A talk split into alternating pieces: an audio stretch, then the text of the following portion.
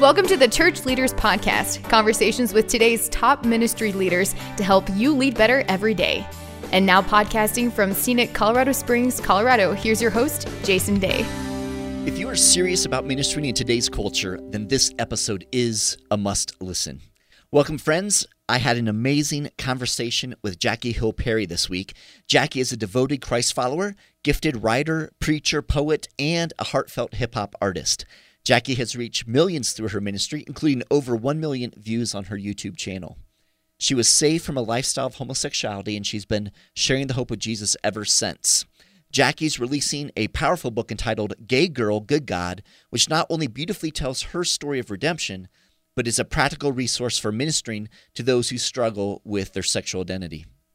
Now, in this week's episode, Jackie shares her own experiences, and we discuss how concepts like authenticity, joy, and freedom are crucial to conversations around sexual identity.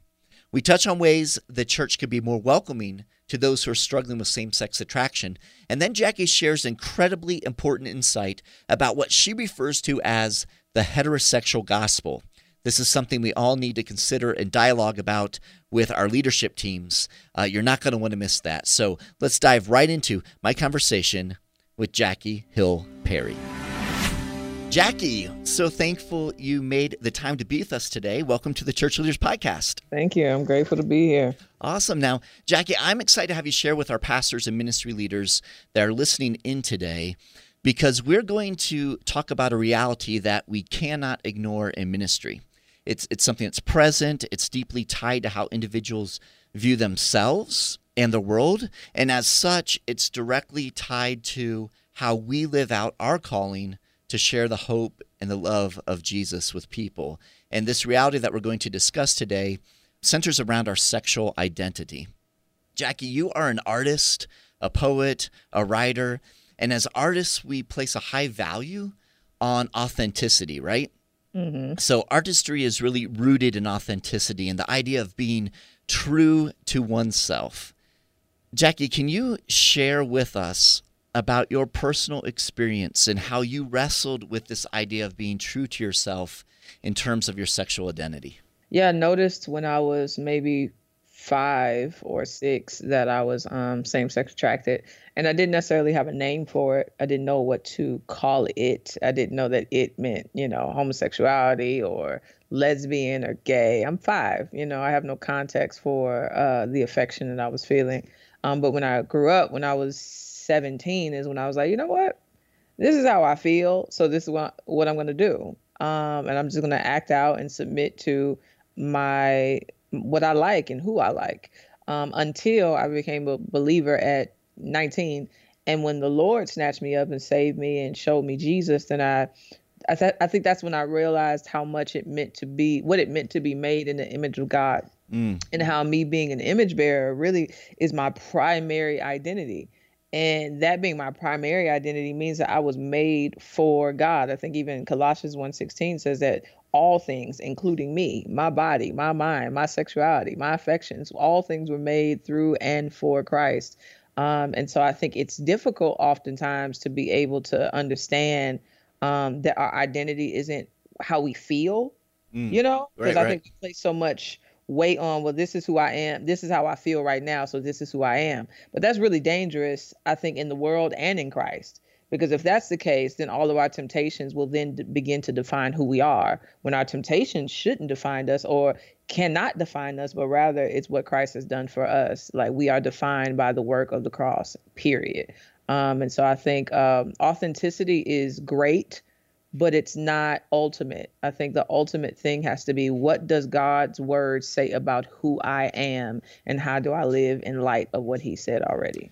That's solid, and and I think that's probably one of the, the the greatest struggles, though, is that we often kind of equate our authenticity. You know, I mean, being true to ourselves mm-hmm. as as what God has put into us, because God is the creator, right? So, right. so I, there's that tension there that somehow, if we're not like you said, you know, this is how I feel, this is who I feel I am, so this is who I'm going to be. You know, it, it's almost like we're saying, well, if God created us and and and this is how we feel, then you know we're kind of going against God in some way. And and and, Right. and I find in a lot of my conversations that it it centers around this kind of you know feeling of authenticity. Can you talk a little bit about how how do we help separate those feelings of authenticity and that idea of wanting to be true to ourselves and the fact that God created us with understanding who God is Yeah. apart from those feelings. Yeah, I, I think we were never intended to put more emphasis on how we feel over and above just believing what God has said. Mm. And what I mean by that is, I think when you not not I think, but when you look at Genesis three and you see that when Satan tempts Eve, one of the things that she says about the tree is that the tree was desired. It looked desirable to make one wise. So here you have this word of affection Mm. where she's literally looking at this tree and feeling as if to sin against the wise God would actually make her a wise woman, which was ultimately foolish. And so who who should she have trusted? Should she have trusted her feelings about how she saw the tree or should she have trusted the word of God, which was don't touch this tree, the day you eat of it, you'll die. And so I think Right. really it, it just we have to I think we have to help people think through is that is your feeling flesh? Is your feeling true? Is your feeling Bible? At the end of the day, uh, our feelings cannot govern who we should be or what we do. Now, God has obviously given us feelings. He's given us affections. He's given us desires. Um, he's given us the ability to do all of that for His glory and His glory alone. Um, and so I think our feelings or uh, and our desires are at their they're they're they're the safest when anchored by faith. Mm. Um, you know what I'm saying? And Right, so right. I can I can I could feel like something's true all day. I could be like, yeah, I'm a I'm a just be me. I'm a do me. I'm I'm gonna be my most authentic self. But honestly, if I'm true to if I'm honest, my most authentic self is sinful. Right, right, if right, I, right. If I, if I want to be fully me, and so I can't do that. I, I have to be I have to be willing to submit that to Scripture and submit that to what God has said, so that then my truest self or my freest self or my realest self is really my most godly self. Um, and I think that's I think we'll experience that the most in heaven, obviously. But I think there's room and means by which we can experience that now and today. Yeah, you know, it's interesting as you're talking. Uh, there were a, a couple words that kind of leapt off the pages in, in kind of a unique way as I was reading through your book, Gay Girl, Good God. And these two words, um, and it- was just kind of my own experience as I, I- as I was reading through it. So um, they're, they're both concepts that come from God, but we can easily distort. And in many of my conversations with people struggling with sexual identity or same sex attractiveness, these two words come up often, and it's joy and freedom, right? So there's this idea that there's this joy, you know, like you said, this desire, um, but then also the the freedom. Like um, oftentimes, you know, people feel like they've been keeping something a secret, and then they want to kind of step into this freedom, and and they talk about this language of this being a very freeing thing. You know, when they come out and when they kind of embrace that. Can you talk with us about how you personally kind of wrestled? With the ideas of joy and the ideas of, of freedom, kind of in relation Yeah. to how you identified sexually? Yeah, I, I and I can understand that. I can understand how um I know when I came out to my mother initially, it did feel feel freeing. I think it's I think we're not we're not made for secrets. I don't think secrets Mm. feel good in the human body, Right, to be honest with you. Um, and so I think even though it's a sinful secret, it's still a secret. And so I think coming out of the closet, there was a sense of freedom from that in a way. But I think now, as a believer, I think God had to renew my mind to see that boundaries or having the commands of God or having boundaries because of the commands of God doesn't mean that I'm not free. And I, I think in the world, that's how you think. Freedom means I should do whatever I please. But if anybody even is even a parent, you understand that that's actually like obnoxious. because when it comes to your child, if I just let my child do whatever she pleases or whatever she wants, she will kill herself Right, right. somehow, some way. She'll drink some Windex. I don't know, fall down some steps. Probably slice her hand up just because she thought that the knife was really nice and shiny. And so there's a level like boundaries in in something being exclusive doesn't necessarily mean that there's no free there's no freedom. And I say all that to say I think for me when I saw that no, God's commands and the boundaries that He's uh, told me to live within, even as it per- per- pertains to my sexuality. Do this, don't do this. Be with this person, can't be with this person. When I when I got back to the basics, which is that God is a good God, then I start to recognize that all that he says is also good. So even if it feels restrictive, that doesn't mean that it's not good for me. And so if it is good for me, if I actually believe that about God and I believe that about what he says, then I think joy comes out of it because I see, oh, I'm able to enjoy the goodness of God because I'm submitting to all the good things that God has told me to do. Yeah, I, I love that. I love that. Now, Jackie, as you said, God is a good God. Uh, God is a redeeming God. So, can you tell us just a little bit about your conversion experience? Yeah, it was interesting. Yeah, I was in my room and it was I was 19 at this point. It's 2008, and I didn't go to church because I didn't trust Christians. Um, my interactions with Christians were never too favorable or fun or welcoming. so right. I just I just kind of stayed doing me. Um, and I think God knew that. So he knew he had to meet me where I was. And so I was in my room. I think I was watching like MTV or something like that. And I don't know, it was just a random thought that came to my mind. And, and when the thought came to my mind, it was like I thought about my sin. And it was like I was just immediately aware that my sin deserved death. I can't really explain it. It was just I'm I, and I sat up in my bed like, what is going on? Like, why am I thinking about this? And so I started to think through my sin and the consequences of my sin, and I was like, okay, I, I, I read enough of the Bible and I've heard enough of what God has to say in His Word from like Christians that this is wrong, this is wrong, this is wrong, this is wrong, this is wrong. And when I thought about it, I thought, huh if that's the case, then none of this stuff can actually be worth it. Like it mm. can't it can't be worth my soul or worth my life or worth my time. And so I kind of had a conversation with God and it seemed as if if this wasn't worth it and he's presenting himself to me now, then he must be the worthy one. He mm. must be the one that it actually is worth my time and my life and my soul and my affections. And so I just kind of believed it you know, it was just, I saw that my sin was worthless and I saw that God was worthy. And uh, this was obviously nothing but the Spirit of God because it didn't make any sense. I'm right. not at a Bible study, I'm not at church. I haven't read the Bible since I was eight at Sunday school, but I knew that Jesus had died for sinners so that they would have life eternally. I knew John 3:16, didn't know Romans, didn't know about atonement, atonement, justification, none of that. Jesus saves people and I knew I didn't have the choice to believe in it. It wasn't that I was I was turning from homosexual sin. It wasn't just that. It was I was turning from all sin. Right. And in turning from all sin, um I saw that I just had to give my life to the Lord. So I, I always tell people I really didn't know that what I was doing was repentance and faith, but that's what it was. And so mm, that's good. Now, so but you had like you said you had some some background as a child. You were exposed to church, you're exposed to scripture, right? Yeah, yeah. Yeah, did you did you have people in your life as a, as a child who were kind of, you know, devoted Christ followers? Did you have that around you at all? So, sort of. So the first uh, probably eight to ten years of my life, I went to church um, pretty much not every Sunday, but most Sundays out of a month because I was with my aunt while my mother went to church, and my aunt was the only believer kind of one of the only believers in my family um, that I was close to.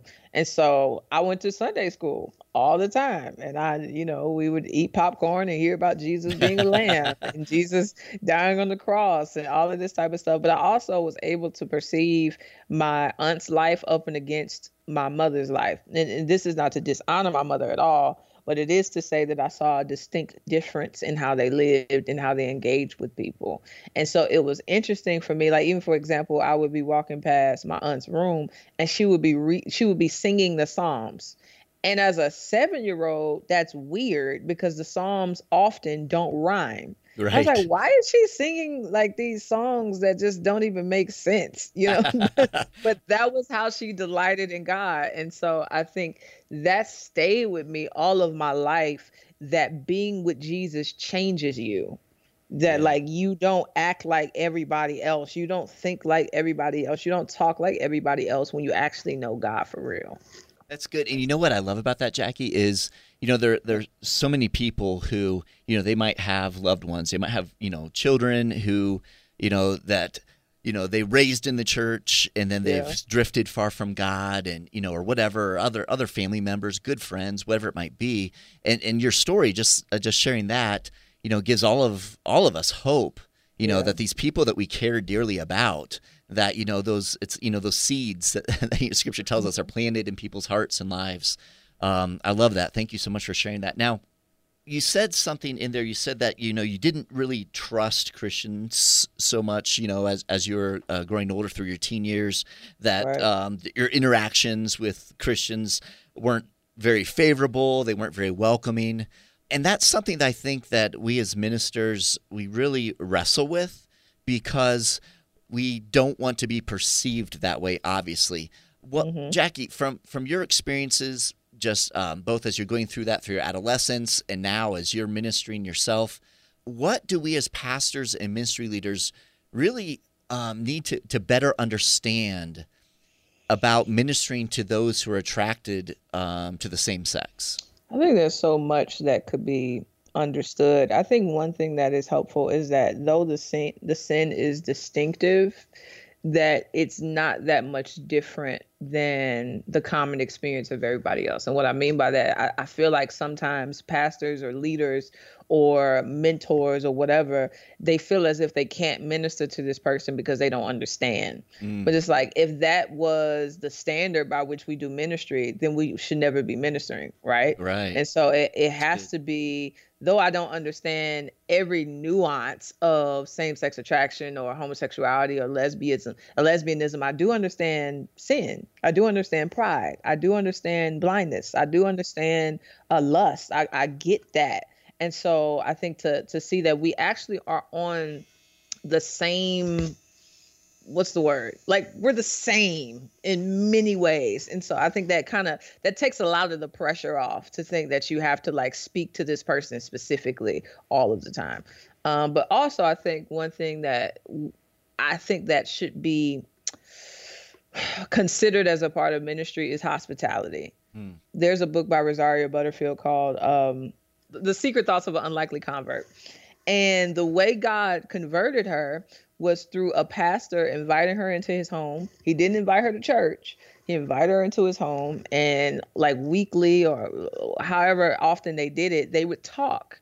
Uh, sometimes they would talk about faith, sometimes they would not. But it was her being in his home and her seeing his life, as well as having conversations with him, is the way that God reached her specifically. And so I think if we could become people that are just I think when you read Acts, you see that so much ministry came took place in homes. People were being converted in homes, and so it can't just be church. I think Right. the local church is obviously necessary and a beautiful um, thing of God, but also our homes are ministry as well. And so I think being willing to invite people into your spaces. Um, to see you, to see your, to see your life, but to also just engage with them. Hey, can we have a meal, et cetera, et cetera. So, no that's but it's it's a lot of things, but that's two. Yeah, I th- have. no, that's good. That's good. It's helpful. And I know in your book, um, like the the final section of your book really kind of speaks to it's it's almost because you share your story, you share some beautiful things, obviously,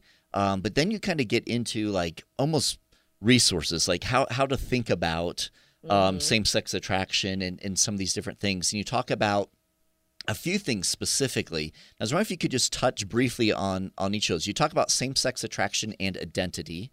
Yeah. You talk about same sex attraction and endurance, and then same sex attraction and the heterosexual gospel. Can you just kind of touch on, on those three for us? Yeah. So with same-sex attraction and, and identity, I kind of hinted at it earlier, but the temptation, uh, I think, when someone who is same-sex attracted that comes to Christ is to place their identity inside of how they feel about themselves. And so what happened is, oh, I'm tempted to lust after this person who is the same sex as me, so I must still be gay. That's that's what the person will go to. When really, when you look at the New Testament, God, when He converts people, they are never named or identified as their former sins. They are identified as be- beloved. They are identified as the children of God, as saints, um, as the church. And so that really just speaks into how we as believers, no matter the temptation, need to find our ultimate identity in who God has said of us through uh, the cross. The second one is same sex attraction and endurance, which is something that grieves me is that many people give up very quickly. And I think scripture says that that's going to happen, even when we look at the uh, parable of the sower. But at the same time, I think that people come to faith and may not know how hard it's going to be to actually die to sin. Um, when the scripture says, take up your cross daily and follow me, I, I think we might think, oh, I'm going to just take it off and put it down. It's like, no, every single day there's a picking up of this heavy cross and dying to something. And so for you to die to something mean that something is alive. For some of us that's always going to be same-sex attraction, but there's a there's a level of endurance that we need to have in being willing to persevere under the weight of our our temptations, but recognizing that Jesus Christ endured too. And he endured because he had some joy set before him. Mm. And so if he endured, through him we also can endure. Right. Um, the third one is uh, the heterosexual gospel, which is my favorite. Yeah, I, as I read it, it was fascinating. To be honest, I'm so glad that you included this because, I mean, really, this little bit is is worth the entire book. I mean, the entire book's fantastic, but yeah. it, just this bit is incredible. So so go go for it, sister. Yeah, it's it's. I just I saw it so much. Like, and I, I've seen people use me as an example for the heterosexual gospel. So, for example, what will happen is a well-meaning Christian might be speaking with someone who is an unbeliever that is same-sex attracted or a believer that is same-sex attracted and struggling, and they'll say, "Hey." I know this girl. She has a testimony. She used to be gay, but she's married now with two children. You could be just like her if you, only you trust God.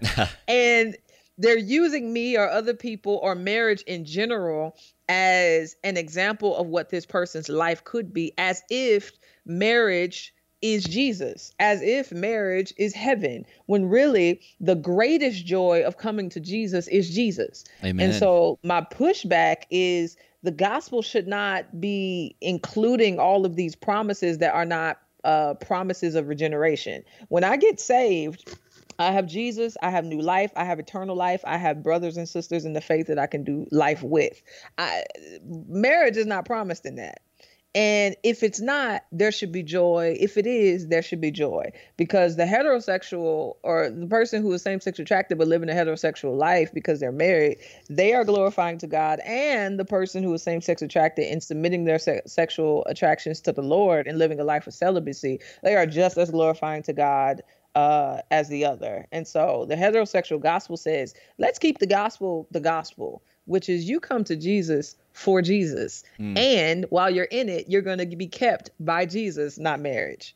Um, so that's good. And, and I think uh, that's so true because, um, you know, one of the statements, you, you make a pretty bold statement actually to begin that chapter. You say, God isn't calling gay people to be straight. Absolutely. You know what I mean? And, and when, when, honestly, that was a great sentence because I was like, bam, what? You know what I mean? when I read it. And, and it's so important, I think, for us to understand that the redemption of our lives we all have things that we struggle with. We all have you know sin that has held us back.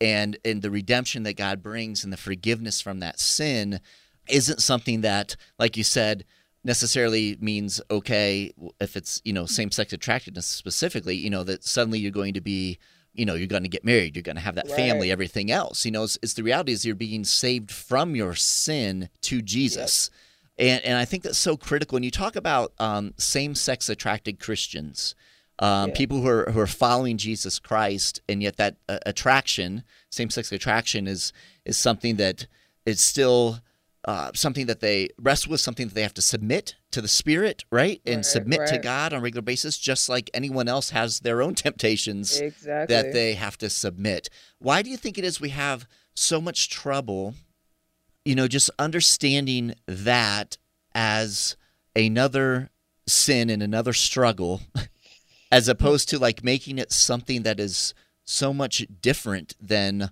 all of the other, you know, sins and struggles and challenges that people face?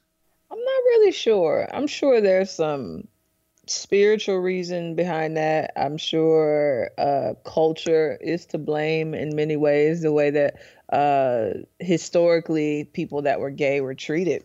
It was always treated as really strange and really other. Um, and I, I think that the one reason could be is that gayness or lesbianism or whatever, I said in the book, it's a really loud sin. And what I mean by loud, it's it's not like lying. Somebody could be a liar and you wouldn't even know it. Neither, and usually liars aren't proud about it. They don't have parades, you know. There- there's, there, it's it's not like a lying convention. It's not these things that that make it so out outside or loud, yeah. Right. But I think with with gayness, a lot of times it governs how the person speaks. Sometimes, mm-hmm. sometimes how they walk, how they dress, who they hang with, how they uh converse or engage with other people. And so i think because it's so obvious and so loud i think some people just don't know what to do with it or how to do with it. But i just would not be surprised if on the spiritual end of things i really do believe that we have demons and that we have a devil and that he hates the gospel and he hates love and he hates grace.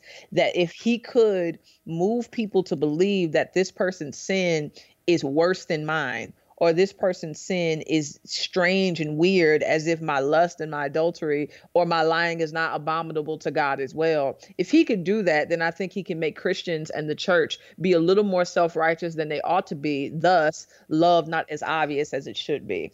And if that's the case, then obviously the gospel is not seen or heard or believed. So that's just me being spiritual and deep, but I, I wouldn't be surprised. Uh, Jackie, what what would you suggest to to churches, you know, pastors and ministry leaders, to, to churches themselves?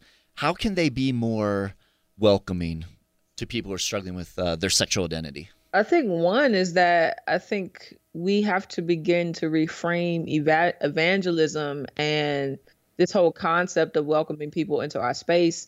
We need to reframe it in such a way where it isn't centered around a person's sexuality.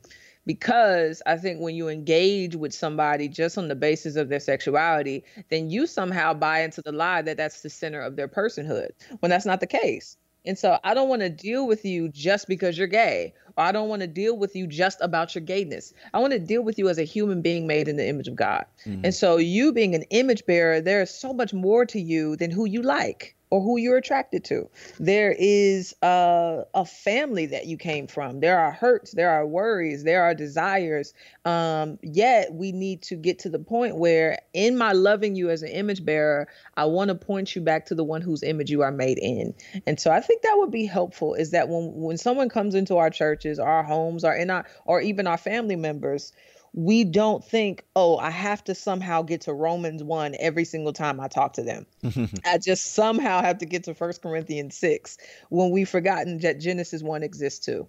And so that would be good. Is that I think people need to see that there's so much more than their sexuality to Jesus. Yeah, that that's good. That's helpful, Jackie.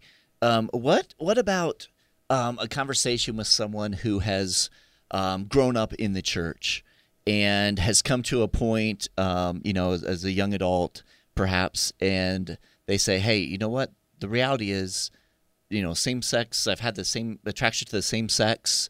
I've been suppressing it. I love God. You know what I mean? I grew up in the church. I love God, but I think that I need to um, step into this lifestyle. What would you say to someone who is going through that experience? I would ask a lot of questions, Yeah. but for the sake of this podcast, um, I would point them to the truth that that won't make you happy, that won't make you whole. Living according to the flesh will never give you anything but death. And I would have to explain that I know it doesn't feel that way. It death often doesn't feel like death. It doesn't taste like death. It doesn't look like death. It looks like I love her. It looks like I love him. We enjoy each other. They're comfortable to me. They they make me feel good. Um, but I think that's what deception does to us is that it makes us believe that lesser things are worthy of our life. But faith says, even though it feels good, even though it looks good, I have to believe the scriptures. And when the scripture says, do not be deceived, that these kind this kind of behavior to practice it means I will not inherit the kingdom of God. I have to believe that even if it doesn't feel true. But I also have to believe that greater is he that is in me that is in the world. Mm. And so if I am a believer, if I am filled with the spirit of God, I don't have to give in even if I want to. Um, and so there is power um, to be had in trusting God. There is power to see that if He rose from the grave, then I can too. And I can continue to do so. I can continue to leap over this flesh and over my dead body because God is alive. And so I think I would just walk them through the gospel and its implications, but also really try to affirm and what i say by affirm affirm the desire not as being true but as being real Right. Yet at the same time, expose it as though it's real and it exists, it's still a lie. Oh, so, that's good. That's, yeah. that's good, Jackie. Thank you so much. Now, um, real quick before we before we wrap up, your new book, "Gay Girl, Good God." If you could have anything happen from someone reading that book, uh, and even just you know hearing your story, mm. what would you hope happens? I want truly, truly, truly, I want everybody to see God rightly. Mm. I just I just want them to walk away from the book seeing Jesus and by seeing Jesus believing Jesus as a believer or unbeliever because even as believers we believe him but there's so much more to know and so I think uh that's what I want. Awesome. Awesome sister. Man, we certainly appreciate you taking the time to be with us with us here on the podcast and Jackie if listeners want to connect with you and your ministry and, and what's going on, how, how can they do that? Yeah, everything is the same. So Twitter, Instagram, Facebook is Jackie Hill Perry, um, and my website is jackiehillperry.com. Awesome, sister. Thank you again so much for being with Thank us. You. We certainly uh, appreciate you sharing your your story and uh, encouraging us how how we can learn from that and uh, how we can you know really extend the hope and the truth of Christ, the love of Jesus to many, many more. So thank you for taking the time to be with us. God bless you, sister. Thank you. I appreciate you taking the time to be with us on this week's episode. Every week, as we are putting the episodes together, we're thinking of you, our pastors and ministry leaders, and striving to provide insightful and inspiring interviews as you seek to grow as a kingdom leader. So we hope you're finding value from the Church Leaders Podcast. And if so, we'd certainly appreciate you taking a few moments to head over to iTunes and leave us a review.